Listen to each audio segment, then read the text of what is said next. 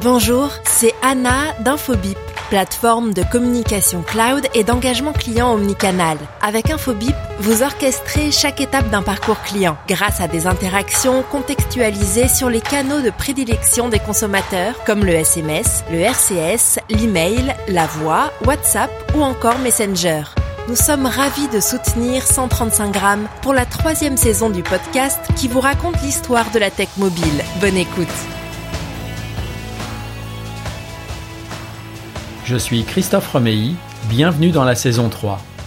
Dans cet épisode, nous allons nous intéresser à la genèse et au lancement de l'iPad. Avant, faisons un court retour sur les années 1990 chez Apple. Saviez-vous que la première tablette développée par Apple fut le Newton MessagePad 100, un assistant personnel sorti en 1993 Le projet avait démarré en 1987 sans clavier et équipé du Newton OS avec un logiciel de reconnaissance d'écriture. Il était muni d'un écran monochrome, il pesait à peine 500 grammes, sans batterie, il avait un stylet et offrait des fonctions d'agenda électronique, de bloc-notes, de carnet d'adresses et de calculatrice. Vous pouviez même développer des logiciels verticaux pour certains métiers. Il a été arrêté en 1998. Les membres de cette division, après avoir été licenciés, ont fondé Palme Source. Au cours d'une interview en 2003, Steve Jobs déclare On ne prévoit absolument pas de fabriquer une tablette. Il détourne ainsi l'attention. Le projet était bien présent, mais fut relancé en 2007. C'est ce que l'on apprend dans sa biographie qui décrit une réunion où l'idée est lancée de faire apparaître un clavier à l'aide d'une interface tactile. On apprend que la première étape était de trouver la taille idéale de l'écran. Le chef designer, bien connu Johnny Ive, a fait fabriquer 20 modèles rectangulaires, tous avec des coins arrondis. Les équipes les ont manipulés, étudiés pour ressentir les sensations. Steve Jobs aimait le modèle le plus simple et le plus épuré. Il fallait le penser avec l'élément central, son affichage. Aucun bouton et autres fonctionnalités ne devaient détourner l'attention de l'écran. Parlons de l'architecture matérielle. Elle a été défendue âprement par Tony Fadell pour adopter celle de ARM, plus simple et moins consommatrice d'énergie par rapport à d'autres comme Intel qui avait la préférence de Steve Jobs. Apple a acquis la licence ARM et achète en même temps une usine de microprocesseurs de 150 personnes qui créa une puce personnalisée appelée A4, fondée sur l'architecture ARM et fabriquée par Samsung. Quand vous écoutez la présentation de Steve Jobs, il pose plusieurs questions qui permettent de comprendre que l'iPad s'insérait au sein de la ligne de produits d'Apple, à l'intersection de la technologie et des arts, lui qui avait déjà cette vision de l'iPad. Écoutons-le lors du lancement le 27 janvier 2010. All use laptops and smartphones now. Everybody uses a laptop and or a smartphone. And the question has arisen lately, is there room for a third category of device in the middle? Something that's between a laptop and a smartphone. And of course, we've pondered this question for years as well. The bar is pretty high.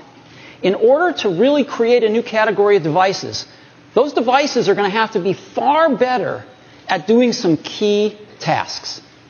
They're going to have to be far better at doing some really important things. Better than the laptop, better than the smartphone. What kind of tasks?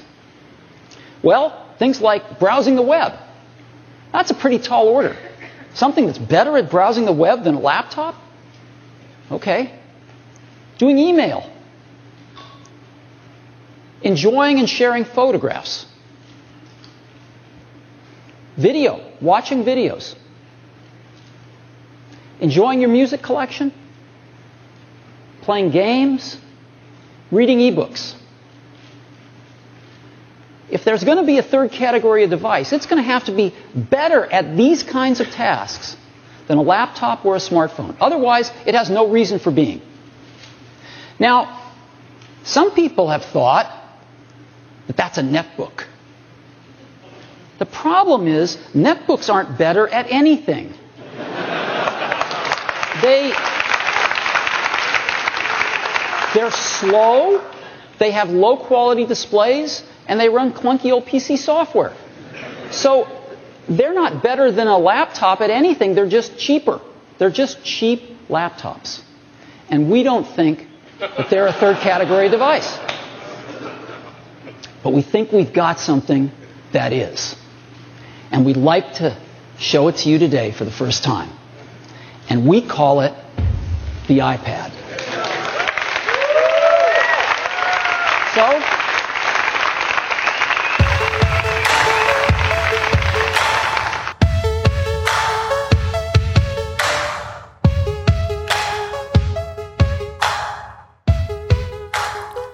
Quelques mois plus tard, le 3 avril 2010, l'iPad première génération avec iOS 3.2 était en vente. Il a fallu un peu moins d'un mois à Apple pour engranger un million de ventes d'iPad, le rendant plus populaire que l'iPhone qui avait mis 74 jours pour atteindre le même chiffre en 2007. 80 jours plus tard, c'est 3 millions d'iPad qui avaient été vendus.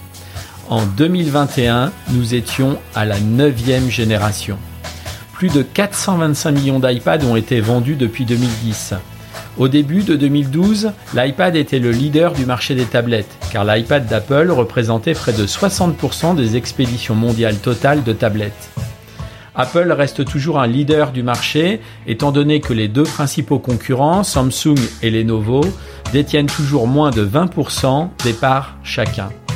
Au quatrième trimestre de l'exercice 2021, d'Apple, le chiffre d'affaires de l'iPad a représenté presque 10% des revenus de l'entreprise. On peut rajouter qu'au lancement, l'iPad a été très critiqué, notamment aux États-Unis, à son lancement en janvier 2010, car les gens ne voyaient pas son potentiel.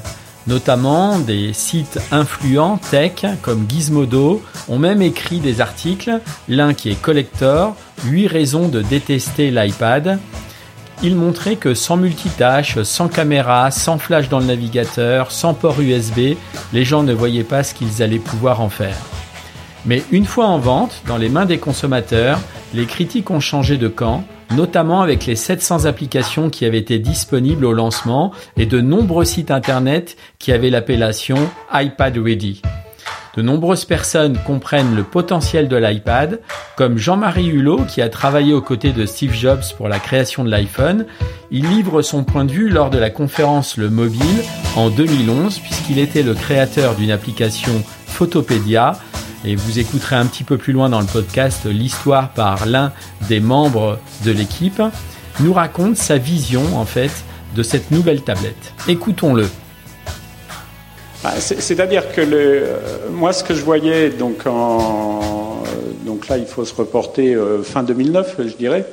C'est euh, en fait le, mon gros questionnement, c'était bon, on a un accroissement qui, qui est de type linéaire, qui tend, enfin qui est plus que, linéaire, etc. Mais ça ne va pas assez vite, et ça ne va pas assez vite. Pourquoi? Parce qu'on n'a pas de bonne solution pour consommer ces images. En fait, on, a quelque chose où les gens peuvent, s'ils ont besoin d'images, ils peuvent venir les chercher et les trouver, mais on n'a pas une expérience pour le, pour le grand public, pour leur donner quelque chose qui est tellement agréable qu'ils vont y revenir et qu'ils vont y prendre goût et peut-être même euh, acheter quelque chose, globalement.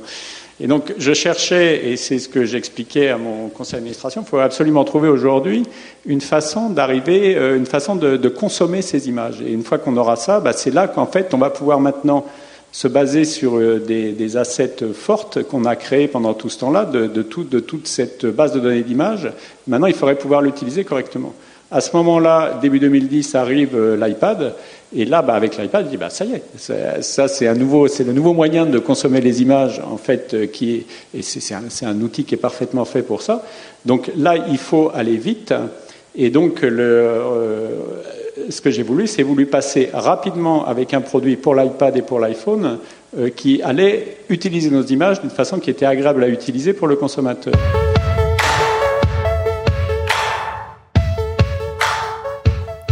Écoutons trois témoignages de cette époque des premiers pas de l'iPad.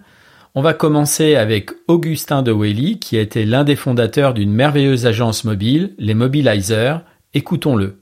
BFM TV, euh, en fait, euh, c'était en, en 2010. En fait, on avait gagné le deal pour développer leur application iPhone. Okay Donc voilà, le projet se lance, se développe bien, pas, pas de souci avec ça. Et puis, en fait, si je me souviens bien, c'était en janvier 2010, Steve Jobs annonce l'iPad. Et Alain Veil, le, le président de, de, de, BFM TV, était à New York à ce moment-là et euh, reprend l'avion et voit ses équipes techniques et dit je veux absolument qu'on ait une, une application BFM TV pour le lancement de l'iPad qui était en mars en France. Donc le, le, le, le directeur de la rédaction qui s'occupe, enfin qui était notre interlocuteur, c'était un mec super qui s'appelait enfin qui s'appelle Guillaume Dubois, m'appelle et me dit euh, est-ce que vous pouvez, est-ce que tu peux venir à une réunion euh, avec Alain Veil? Moi j'arrive, je prends mon scooter et j'arrive dans la réunion et, et, je savais pas du tout de quoi on allait parler. Et en fait, à la veille, il nous dit voilà, je, je, je veux absolument qu'il y ait une application iPad BFM TV pour le lancement. Euh, Est-ce que vous êtes, vous êtes en mesure de le faire? Donc moi, en bon commercial, je lui dis bah évidemment, le meilleur acteur, enfin le meilleur partenaire pour faire votre application iPad, c'est celui qui fait votre application iPhone. Et donc on se tape dans la main. Et je rentre au bureau et, notre, directeur technique me dit mais t'es juste un malade mental. Euh, on n'en sait rien. Personne n'a jamais vu d'iPad. Et donc en fait, on, travaille euh, dès le lendemain avec les équipes de BFM TV en fait pour faire toute la toute l'interface graphique, toute l'expérience utilisateur, qui était assez assez assez maligne d'ailleurs. Euh, et, euh, et, donc on, on, conçoit le truc, on le design, euh, on fait tous les développements. Et puis euh, en fait on travaille avec nos équipes de dev euh, en disant bah maintenant bah, c'est un iOS avec une taille d'écran un peu un peu différente. Euh, donc ben on, on, y va comme si comme si c'était un iPhone mais qui était plus grand. Et, et donc quelques semaines, je crois, avant le lancement en France, euh, par un par un contact de notre CTO, en fait, on fait venir par FedEx trois iPads. Et donc on en garde un au bureau et on envoie les deux autres aux, aux équipes de dev. Et, euh, et, donc ça a été un, un, peu un gros rush. Mais euh, en fait, on a sorti l'app et on l'a, on a soumis l'app à, à, à, Apple quelques jours avant le lancement, donc qui était en, en mars 2020. Et on s'est retrouvé. pas, euh, pas, 2020, 2010. 2000, 2010, pardon. 2010. Euh, on s'est retrouvé euh, en fait avec euh, il y avait deux applications euh, qui étaient qui étaient disponibles dans le dans l'app store de l'iPad au moment du lancement en France, c'était Paris Match et BFM TV. Et donc ça s'est fait comme ça. Et ce et en fait cette cette cette, euh, cette app était assez c'était assez génial. Je crois qu'elle est restée mais vraiment plusieurs années comme ça parce qu'elle était extrêmement simple. Il y avait une user experience qui était euh, qui était vraiment euh, assez innovante et, et, qui fonctionnait très bien. Et, euh, et, ça nous a permis derrière, en fait, de, de, de devenir un des acteurs à ce moment-là, de faire pas mal d'applications euh, sur des pour des chaînes de télévision. Donc on a fait euh, Zouzou pour France Télévisions, on a fait Gulli pour Lagardère, euh, on a fait Euronews, on a fait France 24. Voilà. Donc ça, c'était ces, ces, applications-là. Et puis en fait, tu avais raison au départ. derrière, on a fait aussi l'application iPad pour pour le Figaro Magazine. Mais euh, c'était, moi je me rappelle euh, BFM TV, euh, c'était effectivement, euh, enfin oui, c'était la seule application de stream. Je crois qu'il y a eu France 24 qui est arrivé en même temps. Euh, il devait y avoir les ces deux-là, mais c'était incroyable quoi, parce qu'on avait la télé sur notre iPad. Quoi. Mmh, ouais. Donc c'était c'était une petite révolution quoi. Alors, en fait, en fait, ça a été ça a été possible. Euh, parce que en fait on, on, a on a vraiment travaillé main dans la main avec les équipes de BFM TV parce que sans rentrer dans les dans les détails euh, en fait le Apple avait créé des, des, des dans son dans son iOS avait créé des, des, des modèles qui étaient extrêmement bien faits c'est-à-dire qu'en fait tu avais le, le en permanence tu pouvais adapter ton player euh, à la bande passante et donc euh, au, au débit du stream ce qui fait que tu n'avais jamais de t'avais jamais de coupure. Alors, de temps en temps, ça se pixelisait un peu ou machin. Et, euh, et en fait, le, le, le, la, la, grande chance qu'on a eue et que BFM a eu en l'occurrence, c'est qu'en fait, ils avaient une technologie qui était extrêmement qui était tout à fait compatible de l'autre côté. C'est-à-dire que le, le, le, stream sortant de leur côté était capable en fait de, que, de upscaler ou downscaler le, le débit en fonction de ce que le de ce que l'iPad lui disait. Donc euh, euh ça fait partie de ces secrets euh, de l'iOS qui sont qui, qui, qui, est extrêmement riche et qu'on voit pas forcément de l'extérieur. Mais c'était vraiment, et t'as raison là-dessus, c'était assez dingue parce que en fait, ça, transformait l'iPad en, en, en, fait en un écran de télé avec une, les premières logiques de replay. C'est-à-dire que t'avais, euh, t'avais, t'avais trois niveaux de, de, de service. T'avais un premier niveau de service qui était le live.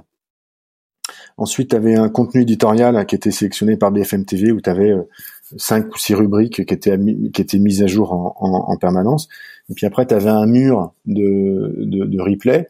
En fait, tu pouvais, en fonction des rubriques, te balader et euh, tu avais des micros, euh, des, des, petites vignettes euh, qui n'étaient pas animées mais qui étaient statiques avec un avec un titre où en fait tu cliquais dessus et en fait ça ça ça, ça t'avais le le, le le stream qui playait quoi. C'était vraiment vraiment sympa de, de, travailler avec les équipes de, de, de BFM là-dessus parce que en fait ils avaient une idée. Euh, euh, ce qui nous a beaucoup aidé, si tu veux, c'est qu'ils avaient une idée très très précise de ce qu'ils voulaient. Tu vois, le, le, le en fait l'expérience utilisateur, comme j'expliquais, elle, était à trois niveaux. Euh, ça, ça, ça, ça, suffisait largement. Et, euh, et, je me souviens que ce, que ce, que ce mur euh, que tu pouvais, que, enfin sur lequel tu pouvais slider à droite ou à gauche pour, pour avoir accès au, au, au, au contenu était génial. Alors, il y avait un petit challenge. Maintenant que j'en parle, je me souviens, c'est que en fait, le, quand tu te mettais en mode paysage ou en mode portrait, il fallait que tout s'adapte et se mette en, en, truc. Donc le, je me souviens que le directeur technique devenait un, devenait un peu dingue parce qu'il fallait, fallait pas de glitch, il fallait que ce soit fluide et que tu retrouves avec les mêmes nombres de, les mêmes nombres d'icônes euh, en fait, euh, quelle que soit l'orientation de l'écran. Mais on avait réussi à faire ça. En termes, en termes, tu te rappelles en termes de, de succès, enfin de téléchargement, ce que vous avez fait là-dessus ou pas? Tu t'en rappelles ou pas? Je pourrais pas te donner le nombre parce que je peux oublier, mais en revanche, euh, on est resté, enfin on est resté. l'application iPad de BFM TV est restée euh, euh, parmi le top 10 des téléchargements, mais pendant extrêmement longtemps, pendant pendant au moins, enfin pendant de nombreux mois. Et, et au départ, c'était la, c'était la, la, entre guillemets la, la, course à l'échalote avec avec Paris Match. Euh, mais c'était pas extrêmement compliqué parce qu'en fait, en, en, en, termes de news, il y avait deux, il y avait deux, deux applications, mais avec des avec des avec des propositions de valeur et, et des services qui étaient qui étaient totalement différents.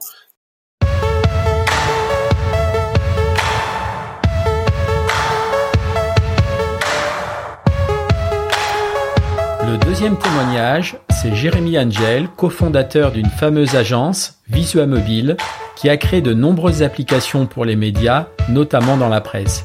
Écoutons son récit.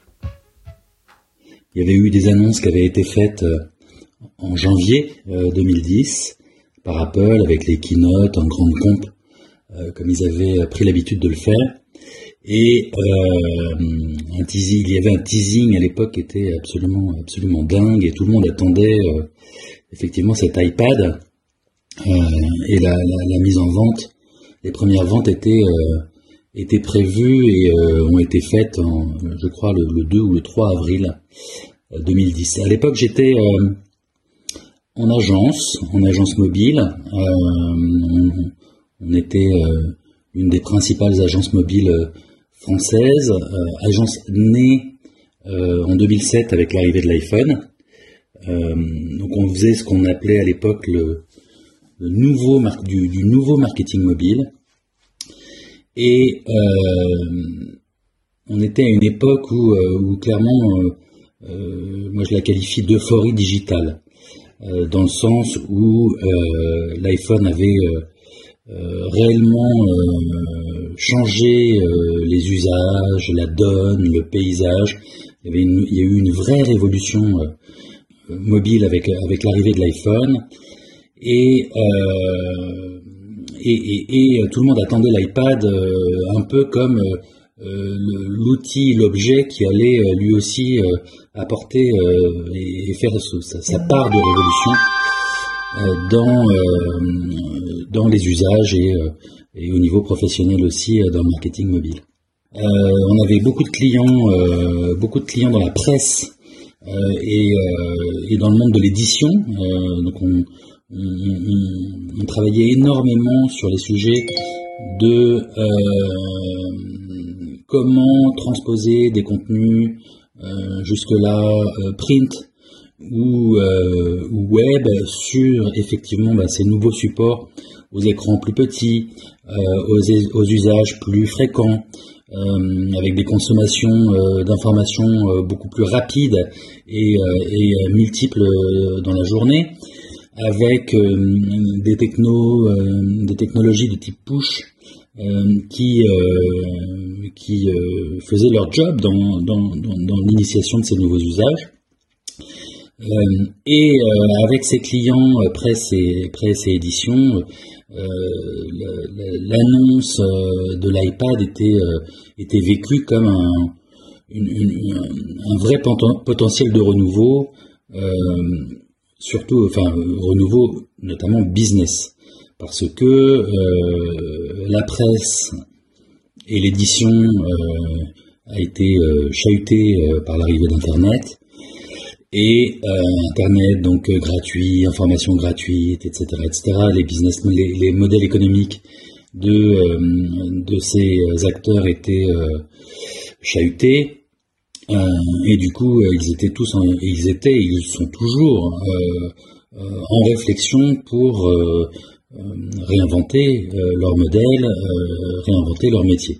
Donc iPhone, puis iPad, une attente absolument absolument dingue, car c'était perçu par ces acteurs comme un moyen ben, de se réinventer et, et de repartir dans des logiques de croissance euh, euh, qu'ils avaient euh, un petit peu perdu.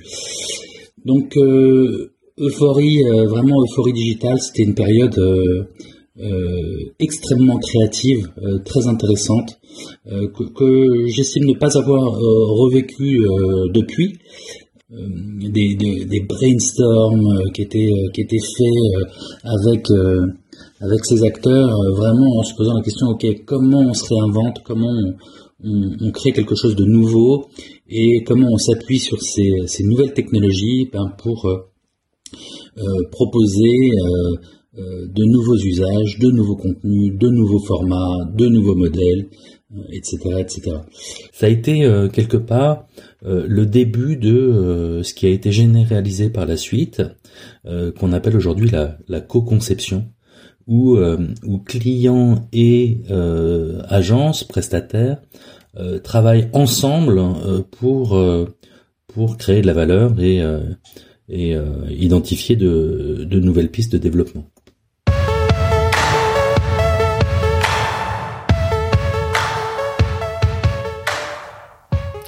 Voici le troisième témoignage, Manuel Colom, qui a managé l'équipe UX d'une application légendaire sur l'iPad, Photopédia, qui nous raconte l'histoire passionnante de la création. La jeunesse de, de Photopédia, ouais, bah c'est intéressant. Bon, si euh, si tu avais suivi et je sais que tu as suivi un petit peu l'histoire de euh, Jean-Marie hein, euh, et, de l'équipe parisienne et ce qui s'était passé en fait chez Apple autour de autour de l'iPhone. Donc bon, Jean-Marie décide en gros de, de, de, quitter Apple et suivi, bah c'est on va dire l'équipe noyau autour de lui euh, qu'il avait recruté initialement. Donc on, parle de Bertrand Guilleneuf, mon ami, euh, Sébastien Maury, Olivier Gucknecht, et puis et puis moi-même aussi euh, après. Donc en fait le, le ce qui déclenche euh, euh, Photopédia, c'est euh, le départ d'Apple d'une de, équipe de gens qui aiment bien travailler ensemble, hein, avec bien sûr en fer de lance Jean-Marie. Donc c'est ça. Maintenant, en fait, ce qui se passe pour la petite histoire, et je ne sais pas si si si si, si tu es au courant de, de ce passage-là, c'est qu'initialement, quand, quand l'équipe quitte Apple, c'est pour euh, créer la cellule euh, euh, d'ingénierie de Google à Paris. Ah ouais, alors ah je savais pas ça. Ah bah ah oui, donc voilà, ça c'est intéressant. Donc en fait, ce qui se passe, c'est que Jean-Marie, quand il quand il quand il décide de quitter Apple, et puis il est, il est en, il est en contact avec Google à ce moment-là pour monter euh, bah, l'antenne, euh, l'antenne parisienne euh, technologique de Google. Et, et donc, bah, ça se passe bien. Ils sont, Google est très intéressé. Et puis, bien sûr, et bah, il veut récupérer ses, ce, son, ce, ce noyau d'ingénieurs autour de lui. Et, et là, ce qui se passe, c'est que c'est que Google demande la permission. Euh, Alan Eustache demande la permission à Steve Jobs de est-ce que c'est possible de faire ça? Et puis Steve Jobs met son veto. Donc l'histoire du démarrage de Photopédia, c'est euh, cette équipe qui ne peut pas aller chez Google à ce moment-là. C'est des choses qui ne se font plus hein, parce que c'est complètement interdit. Euh, mais bon, euh, ça se passait comme ça apparemment à l'époque. Et puis quand quand quand, quand Steve disait non, tout le monde disait bien Monsieur Steve. Donc voilà. Et donc on, voilà, grosso modo le bec dans l'eau. Euh, tu te retrouves avec une équipe d'ingénieurs euh, autour de Jean-Marie qui sont là et puis qui disent bon bah qu'est-ce qu'on fait ensuite quoi. Hein? Et puis euh, bah Jean-Marie bon il est, il est un petit peu énervé comme tu peux imaginer tu vois énervé d'une part que là en gros Scott Frostal lui avait avait pris la main sur sur sur l'iPhone et puis euh, et puis ensuite que bah il, il, peut aller lui tout seul chez Google mais il peut pas prendre les les, les ingénieurs qu'il aime autour de lui. Donc euh, il est un petit peu on va dire dépité. Et puis c'est c'est c'est Bertrand qui qui le remotive lui dit bah écoute on va faire des trucs qu'est-ce que tu as envie de faire? Et Jean-Marie il lui dit bah moi ce que j'aime c'est la c'est la photo quoi. Et puis voilà comment ça démarre. Euh, donc on, moi à ce moment-là, je suis euh, je suis toujours chez Apple, euh, alors que les, les autres ont déjà quitté euh, ont déjà quitté Apple. Et ironie, je, je travaille sous Greg Christie et Scott Forstall, c'est-à-dire que je, me retrouve dans l'équipe de HI des designers qui qui était un peu en compétition avec l'équipe parisienne. Quoi. Voilà. Mais donc je quitte aussi moi. Euh, je quitte l'équipe pour rejoindre la, la clique des, des, des, des, cinq vétérans et on fonde ensemble on fonde ensemble euh, Photopédia. Et alors, euh, pour, pour, pour la petite anecdote, euh, comme on était un petit peu en, en stealth mode euh, pour la, la, création du, du projet, puisqu'on ne savait pas trop ce qu'on voulait faire, etc. On avait, on, avait le, le, premier nom en fait de Photopédia s'appelait euh, la Parisienne du logiciel. Si tu regardes le nom de la, la, la, la boîte, c'était comme ça qu'on l'avait appelé euh, avant, avant de lever des fonds en fait. Donc quand quand quand vous montez cette équipe au départ, euh, c'est un c'est un passionné de photo, Jean-Marie. Donc il avait complètement. Voilà, vous avez démarré avec sa banque d'images en fait, c'est ça? Euh, bah oui oui il y a il y a il y a, y a un peu de ça. Hein. Il a lui il fait beaucoup il fait beaucoup de photos et puis c'est et puis surtout c'est un c'est un voyageur aussi. C'est là c'est pas c'est pas que la photo pour la photo c'est c'est la découverte euh, du monde et, et ça, c'est, ça fait partie de l'ADN de, de, Photopédia, c'est-à-dire c'est un, un outil de, de, de, découverte. Et il voyage beaucoup.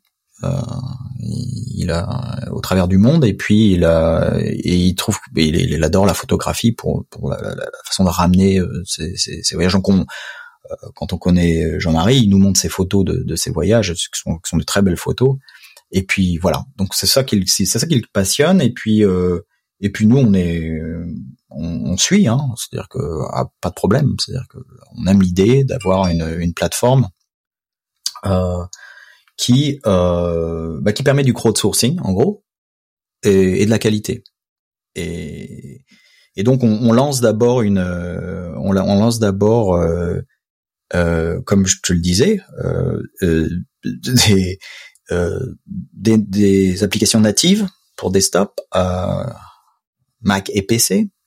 Et c'est un peu un tour de force, hein, puisqu'on arrive à faire ça en, un an. On n'est pas encore, on n'a pas encore levé de fonds euh, à ce moment-là. Et donc on met en place quelque chose qu'on peut qu'on peut montrer à des à des business angels et des VC. Et euh, et puis on euh, et puis voilà comment ça ça, ça démarre. Donc Jean-Marie part avec ça sous le bras pour aller chercher aller chercher des fonds. Donc euh, ça n'a pas été très difficile d'aller trouver des, des fonds et c'est vraiment ce dont on parle là. Hein. C'est-à-dire que le business model, bah, on n'en a pas. Et c'est et c'est quelque chose qui se fait aussi toujours un petit peu à l'époque, tu sais. C'était d'abord faisons de l'acquisition de euh, faisons de l'acquisition d'utilisateurs et puis après on comprendra ce qu'on en fait. C'est pas c'est pas quelque chose qui qui, dérange beaucoup l'investissement hein, à ce moment-là. Euh, surtout si jamais il y a il y a il y a bah, y a un nom en l'occurrence. Hein, et une équipe et une équipe de choc. Et puis une très bonne équipe, oui, parce que bon, on a, on a fait un petit peu nos preuves. Donc, euh, donc voilà comment ça démarre. Donc il, il, part, euh, il part aux États-Unis euh, avec nos, notre travail sous le bras, qui est quasiment prêt à, la, à partir en, prod, hein, qui est déjà peut-être même en prod à ce moment-là. Donc avec une partie back-end très solide pour, pour servir ces, ces images. Et puis et puis un, début d'expérience utilisateur qui est assez sympa et et je dois avouer qu'à ce moment-là, je pense qu'on a on a loupé le coche parce que on, on avait euh, on avait Pinterest en gros. L'expérience le, était vraiment ça à ce moment-là. Pas tellement Photopédia, mais plus euh, plus Pinterest, c'est-à-dire euh, les gens étaient appelés, amenés à collectionner les choses qu'ils aiment, euh, les, images qu'ils aiment, et les, faire de l'agrégation euh, euh, sous des ombrelles variées qui permettent de, créer du sens par, des collections comme ça. Et, voilà. Et on est vraiment web et desktop, hein. enfin desktop et web dans cet ordre-là. À ce moment-là, c'est le début aussi de Spotify, tout début, qui nous aussi nous nous motive à, à être complètement décomplexé à faire du, du, du pur natif euh, desktop. Voilà.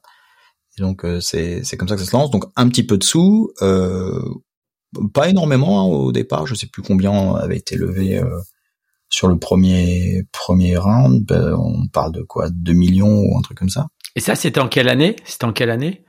Ça, c'est, on est en 2000.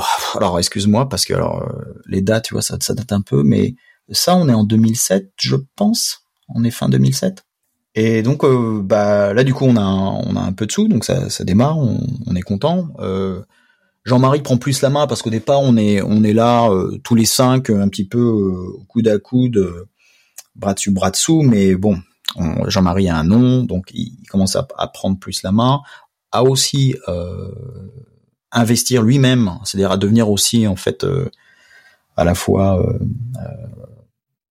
et, il va il va finir par être le plus gros actionnaire en fait dans l'histoire hein, puisque on, y viendra sans doute mais sur le sur l'investissement et puis la, le, le, fait que Photopédia n'a jamais réussi à trouver un business model qui, qui fonctionne vraiment.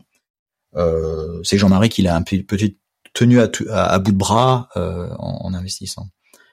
Mais donc Jean-Marie prend un petit peu le bien là, là assume complètement le lead euh, sur euh, sur la démarche. Tant dans l'investissement, les gens qui l'amènent euh, dans le board, et puis le, et puis voilà. Et puis là, c'est, parti. Puis on, on, on on commence à avoir des utilisateurs. Et puis le, la grosse difficulté, c'est la, c'est la, c'est l'exigence de la qualité photographique qu'on veut avoir, tout en, tout en ayant du, du euh, un matériel qui est crowdsourcé. Donc ça, c'est, c'est compliqué. Et là, on passe beaucoup de temps là-dessus. Hein. On passe beaucoup de temps à, essayer de comprendre comment on a une communauté de contributeurs et avec de la curation. Donc, on, s'inspire de Wikipédia, on s'inspire de, et on est aussi sur le sur le démarrage de euh, Stack Overflow.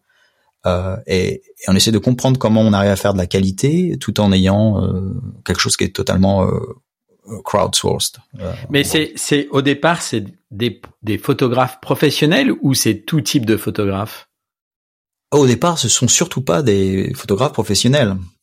Et c'est, c'est ça un peu la magie de, de on va dire, c'est que, euh, alors, il y a un élément très important de savoir parce que tu es obligé de partir avec une, une base hein, de matériel. Donc c'est c'est pas la librairie de Jean-Marie qui, suffit à, fournir du, contenu. Donc euh, là, un des, sur, sur les, les, euh, premières faits sur notre berceau, on a Joe Ito, qui est euh, un, des, des, fondateurs de Creative Commons, Et qui et donc on est complètement inscrit dans cette logique de d'aller chercher du matériel qui est sous cette sous cette ce, sous ce flag de, Creative Commons. Donc D'abord, on, nourrit la, le, départ de la base de données de photos avec euh, avec ce, ce matériel-là. Et, et, on en trouve partout. On trouve aussi. Euh, on a on a Flickr qui est un peu pas un concurrent en parallèle. Dans, ils, ils ont ils ont de l'avance aussi là-dessus sur la partie euh, le, matériel photographique qu'ils ont avec une partie Creative Commons. Donc nous, euh, bah on, on, en profite. Hein, on, on sert aussi euh, ce matériel-là, mais avec avec une, une, expérience utilisateur un, peu différente.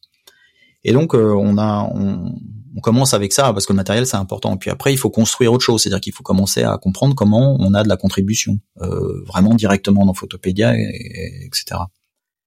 Et, euh, et cette partie-là, elle est, elle est intéressante. On a mis du temps. Hein. On a mis, euh, je veux dire, on a sans doute mis deux trois ans pour vraiment comprendre comment avoir à la fois de la de la quantité et de la qualité avec nos contributeurs. Et à ce moment-là, ce qui se passe, c'est que on y arrive, on y arrive tellement bien que National Geographic, ils nous, ils, viennent nous voir, ils nous disent mais comment vous faites ça, quoi hein? C'est-à-dire comment vous faites pour, euh, en gros, euh, ne, ne, pas payer euh, ce matériel alors que nous, ça nous coûte un bras d'avoir un, peu la même chose? Donc c'est, on avait réussi notre coup sur la qualité et c'est, c'est aussi, c'est aussi essentiellement, je pense, pour ça que que Apple euh, nous euh, nous met en avant sur sur euh, sur ces plateformes, sur l'iPad en particulier puisqu'on parle de ça là. Hein. C'est-à-dire que vous n'avez pas pris le train de l'iPhone de 2008 à 2010. L'iPad est sorti, vous vous êtes dit c'est le format idéal en termes de présentation d'écran, parce que la taille de l'écran voilà. était, était, révolutionnaire pour l'époque, euh, et vous êtes dit allez go on y va, c'est ça? Hmm. je, Exactement. Je, de, de, de, ce que je, de, ce, ce, dont je me souviens, c'est que effectivement l'iPhone, on trouvait pas. Et puis l'iPhone, c'était l'iPhone de l'époque, c'était c'était petit. Hein, enfin, ouais, c'est clair. On, trouvait pas, on trouvait pas ce qui, ce qui, ce qui était ce qui était intéressant dans, dans Photopédia, c'était la partie immersive dans dans, dans, la photographie. Et, et c'est vrai que nous, on avait des là-dessus, on avait des goûts, en tout cas des opinions. C'est-à-dire que bon, tu prends pas ton téléphone pour regarder un film ou tu regarder tes photos. tu vois, c'est un petit peu des des principes qu'on peut discuter. Hein, c'est pas forcément malin, mais on était, un, on un petit peu comme ça. En revanche, quand l'iPad sort, là, du coup, il y a une évidence, dire que ah, il faut sauter dessus. Et là, c'est c'est c'est un c'est un, parfait, l'alignement est parfait. C'est-à-dire que nous, on est prêts. Euh, hein, tout est tout est en place et puis on a toute la compétence pour euh, pour tout de suite sauter. Euh. Donc on est parmi les premières applications euh, photographiques euh, avec un matériel, bah du coup, on a eu le temps de, de, de construire notre, notre base de données et tout, tout. Et, voilà, on est on est iPad ready. Euh, euh, Apple est secret, y compris avec ses anciens vétérans. Euh, ça filtre pas, hein, donc on, on, découvre l'iPad quand il est annoncé. Et là, Jean-Marie saute dessus. Enfin, il vient, il revient tout excité et il dit bon bah ça y est quoi. Là là là c'est la c'est la c'est il a on est tout le monde tout, tout, tout, le monde est, enthousiaste hein, donc euh, on saute dessus. Et je pense que je sais plus quel, quel avait été le temps qu'on avait pris pour euh, pour porter hein, mais euh, ça avait pris allez à l'arrache a dû prendre quatre mois six mois maximum. Et donc six mois après la sortie de l'iPad on était on était dans le store et on était dans le Hall of Fame de parce que aussi Apple nous saute dessus parce que bon on avait du bon contenu et puis l'expérience utilisateur était euh, était alignée avec euh, avec leurs standards mais pour cause c'est-à-dire qu'on a un petit peu tu vois de de l'ADN là. Et euh, et puis et puis ils nous mettent vachement en avant. Donc ça c'est ça c'était aussi un truc vachement bien pour Photopédia c'est-à-dire qu'à partir du moment où on avait ce on était sur cette plateforme euh, on n'a pas eu à faire de, promotion hein, quasiment. Euh, Apple, euh, Apple le faisait pour nous, en nous en nous featurant à droite à gauche. Ouais, c'est ça. C'est ils vous mettez en, en avant sur le store. C'est vrai que ça a été, ça a été la, grande époque où bah, le, le, démarrage des applications il y en avait pas énormément quand même, et et et, celle, et la vôtre était immersif parce qu'il y avait des photos incroyables et, et d'emblée. Alors moi j'ai une question par rapport à votre lancement. Tu as dit vous, vous avez vous avez eu du mal à trouver votre modèle économique, voire jamais le trouver. Euh, quand l'iPad a démarré, vos vos vos euh, ce que vous avez exprimé en interne, vous êtes dit, ah ça va nous permettre d'avoir un modèle économique. Comment vous êtes, euh, comment vous êtes positionné là-dessus par rapport à l'iPad? Non, parce que encore, euh, on, était dans ce mode. Bon, on va, on va continuer à, à, construire notre base d'utilisateurs et comprendre ce qu'on en fait. Hein, et on était dans une logique, on va dire, à la, à ce qu'étaient les YouTube euh, ou tous ces, on va dire toutes ces boîtes qui servent du contenu. Euh, et puis on se dit ah bah un jour ou l'autre on va on va comprendre et ça ne dérangeait absolument pas en tout cas nos VC et c'était c'était pas un point le business model n'était pas quelque chose de stressant pour dans la mesure où euh, on avançait donc on, avait une, une courbe de progression sur l'acquisition euh, euh, on va dire de, de, consommateurs de notre contenu euh, personne n'était vraiment inquiet. Néanmoins, nous, on commençait aussi à travailler dessus. Donc, on a le, le seul modèle qu'on avait trouvé, c'était ce qui était la, un modèle publicitaire euh, lambda, avec une exigence quand même qui était celle aussi de Jean-Marie, c'est-à-dire de pas euh, de pas faire de la pub de n'importe quoi euh, à mettre dans notre contenu. Donc, par exemple, des agences de voyage, des des compagnies aériennes. Voilà, mais on, on n'allait pas faire de, de la pub pour du hamburger chez Photopédia. On, voulait cette association, on voulait, on voulait que, ça ait du sens, y compris. Euh, donc le modèle, le, le, seul modèle sur lequel on travaillait vraiment, c'était celui-ci. On a, on a, on a beaucoup travaillé hein, sur euh, sur comment euh, créer dans cette expérience qu'on ne voulait absolument pas sacrifier au bénéfice de trop de publicité. Donc on a commencé à mettre de la publicité. On a travaillé avec Splendia, avec euh, Booking.com, avec avec, avec plein de gens comme ça qui, qui ont commencé à, à, à faire de la, euh, de la pub chez nous. Et, et voilà, donc quand on a commencé à réfléchir, on va dire, à, à qu'est-ce que qu'est-ce que pouvait être notre business model, c'était ça. Et au départ, il y a eu quelques il y a quelques signaux de ça, ça, ça, il y a eu des moments où ça partait un petit peu et ça, ça, donnait des bons signes. Mais euh, il faut savoir que ce modèle-là s'est effondré assez rapidement. Euh, C'est-à-dire qu'à un moment donné, je sais plus quand est-ce que c'était, mais c'était sans doute en autour de 2011-2012.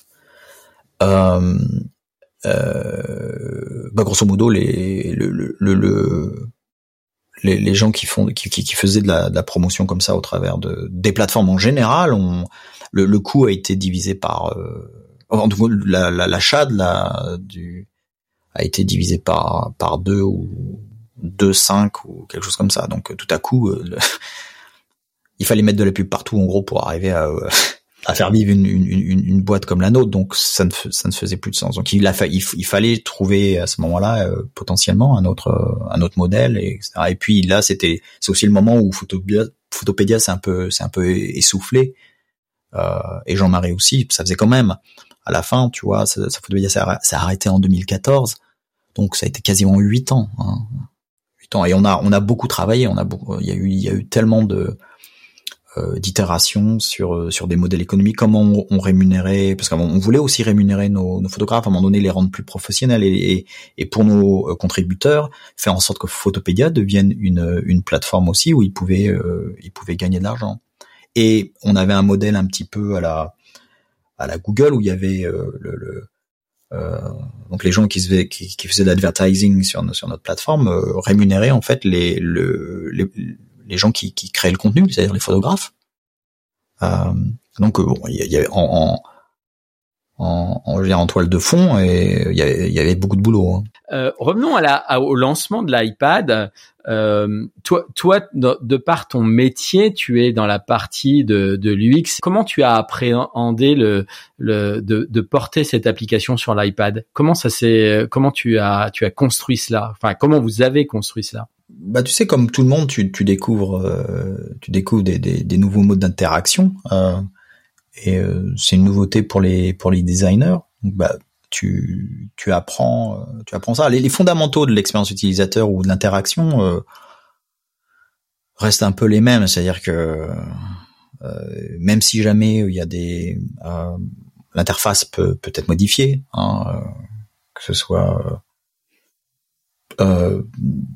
touch ou que ce soit que ce soit d'autres modalités, bah tu utilises ces nouveaux outils, puis t'en fais quelque chose. Donc, bah, c'est venu assez naturellement, surtout que euh, pour aussi pour anecdote, la première fois que moi que j'ai été quand j'ai été recruté par Jean-Marie, euh, euh, on est là, on est en 2001, hein. et la première question qu'il me pose, c'est imagine, tu as tu as une interface et cette interface, la seule chose que tu peux faire, c'est utiliser un doigt euh, ah oui, c'est ça. Il me, dit, tu as une interface sur ton réfrigérateur euh, et qui te, permet de faire, euh, de, de, grosso modo, euh, faire de la gestion, on va dire, de, je sais pas, de, de tes courses, tes commissions, je sais pas quoi. Et tu n'as qu'un doigt et et, et c'est la seule, c'est, c'est son seul moyen d'interaction avec un, un écran. Tu n'as pas de clavier. Voilà. On est en 2001. Donc, tu vois que Jean-Marie, il est un petit peu euh, et les choses venir de loin. Euh, et, et, et, ça aussi, c'est quelque chose que, alors qu'on était en train de travailler sur euh, sur toute l'interaction, on, travaillait avec du tactile aussi. Enfin, et nous, Enze, la, la, la start-up qui nous a fait connaître auprès de Jean-Marie, on était sur euh, on était sur, sur sur des choses comme ça.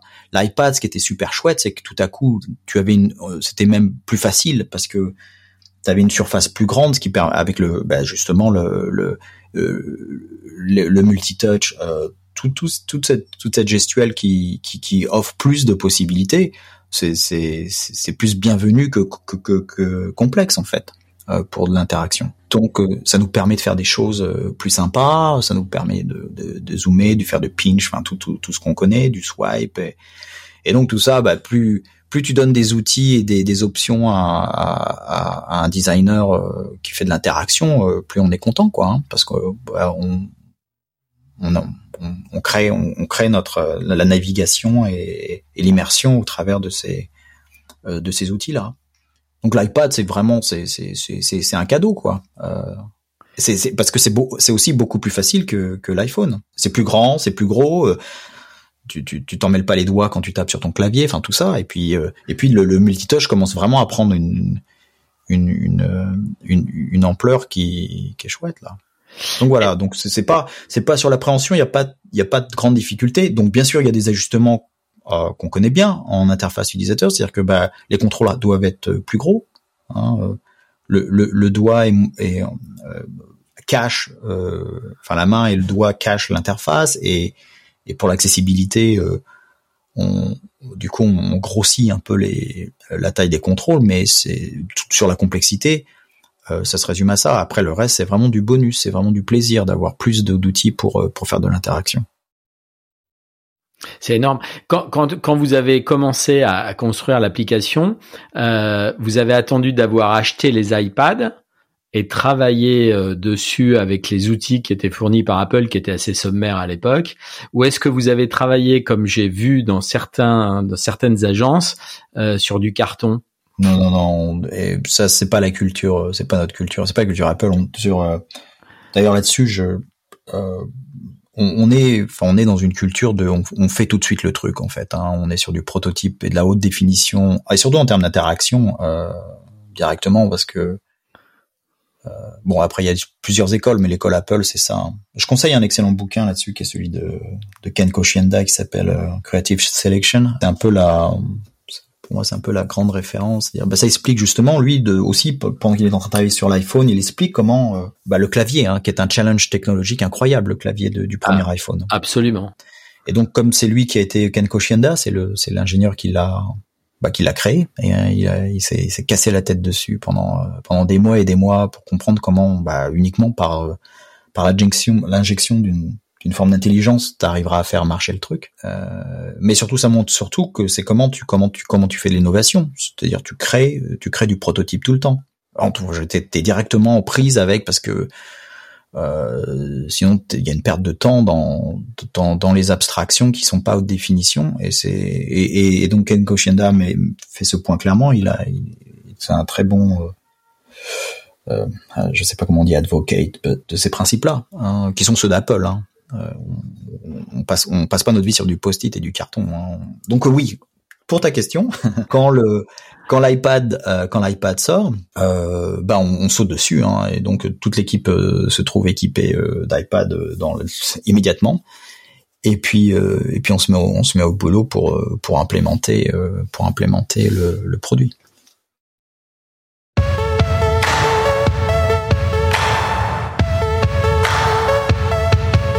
Nous aurions tellement de choses à raconter autour de l'iPad, nous y reviendrons d'ailleurs sûrement dans d'autres épisodes. L'iPad et les autres appareils fondés sur les applications annonçaient un changement fondamental dans l'univers numérique. Avec l'iPod, Steve Jobs a révolutionné la musique. Avec l'iPad et l'App Store, il commença à transformer tous les médias, de l'édition au journalisme, en passant par la télévision et le cinéma. Les livres ont été aussi une cible évidente pour Apple. Je vous encourage d'ailleurs à lire la biographie de Steve Jobs, notamment le chapitre L'ère post-PC, qui parle bien sûr de l'iPad. Voilà, c'est la fin de cet épisode. J'espère que vous avez apprécié ces trois témoignages sur le lancement de l'iPad. Nous avons mis un bonus sur une des premières applications sur l'iPad en France, celle de Paris Match. La tablette permet de mettre en valeur, comme aucun autre écran, les reportages photos de la presse. Paris Match l'a compris. C'est Benoît Leprince, qui est à l'époque le coordinateur éditorial de parismatch.com, qui nous fait une courte anecdote du travail qu'il fallait pour sortir une édition spéciale sur l'application qui depuis malheureusement a changé son format. Nous mettrons les liens des sources du podcast dans un post dédié sur servicemobile.fr qui sert à préparer le podcast. N'hésitez pas à noter et à mettre vos commentaires sur les plateformes qui le permettent, notamment Apple Podcasts, ce, qui nous permet d'être bien rankés et d'être trouvés par le plus grand nombre. Merci de votre fidélité et je vous dis à bientôt.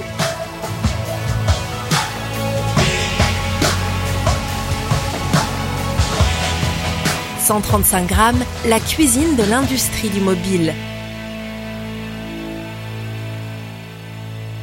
Bonjour. Entre 2010 et 2016, j'ai été le rédacteur en chef de l'édition iPad de Paris Match. Avec l'aide d'une petite équipe de journalistes, nous réinventions chaque semaine le journal sur l'iPad, reprenant les sujets du magazine, les enrichissant, les mettant à jour, ajoutant photos, sons, vidéos, tout ce qui permettait de faire du journal Paris Match un bel objet multimédia disponible chaque mercredi soir sur l'iPad. Un des moments marquants de l'histoire de Paris Match sur l'iPad est probablement l'élection du pape François le 13 mars 2013. Le conclave, chargé d'élire le successeur de Benoît XVI démissionnaire en février, s'ouvre le mardi 12 mars. La date n'est pas favorable pour Paris Match, dont l'édition papier boucle tous les mardis. Avec la direction du journal, la décision est immédiate. Il faut changer la une du journal sur l'iPad, mettre le paquet sur l'élection du pape François. Nous avons quelques heures à peine pour changer la une de Paris Match sur l'iPad. Il faut faire le portrait du nouveau pape, raconter les coulisses de son élection, trouver une nouvelle couverture pour notre magazine, les photos pour illustrer son parcours et mettre en scène ce qui devient le sujet de une de Paris Match sur l'iPad. Toutes les équipes de Paris Match se mettent au service de l'iPad. Le journal n'est jamais meilleur que dans les situations d'urgence. Le service photo nous aide à sélectionner les 20 photos qui comptent parmi les milliers qui tombent déjà sur les fils d'agence. Il faut maintenant construire le sujet, trouver le rythme des photos, la manière dont elles vont s'intégrer au texte c'est le travail du rédacteur en chef et de la direction artistique. C'est maintenant au tour des maquettistes de construire le sujet dans l'outil éditorial, de caler les images avec précision, aux correcteurs et aux secrétaires de rédaction de faire la chasse aux erreurs, aux coquilles, aux imprécisions. Nous sommes jeudi, il est au-delà de 2 heures du matin. Notre ouverture sur le pape François rejoint enfin les autres sujets dans l'outil éditorial. Le numéro de Paris Match sur iPad est prêt à être publié un numéro unique réservé à ceux qui avaient le privilège de pouvoir lire Paris Match sur iPad.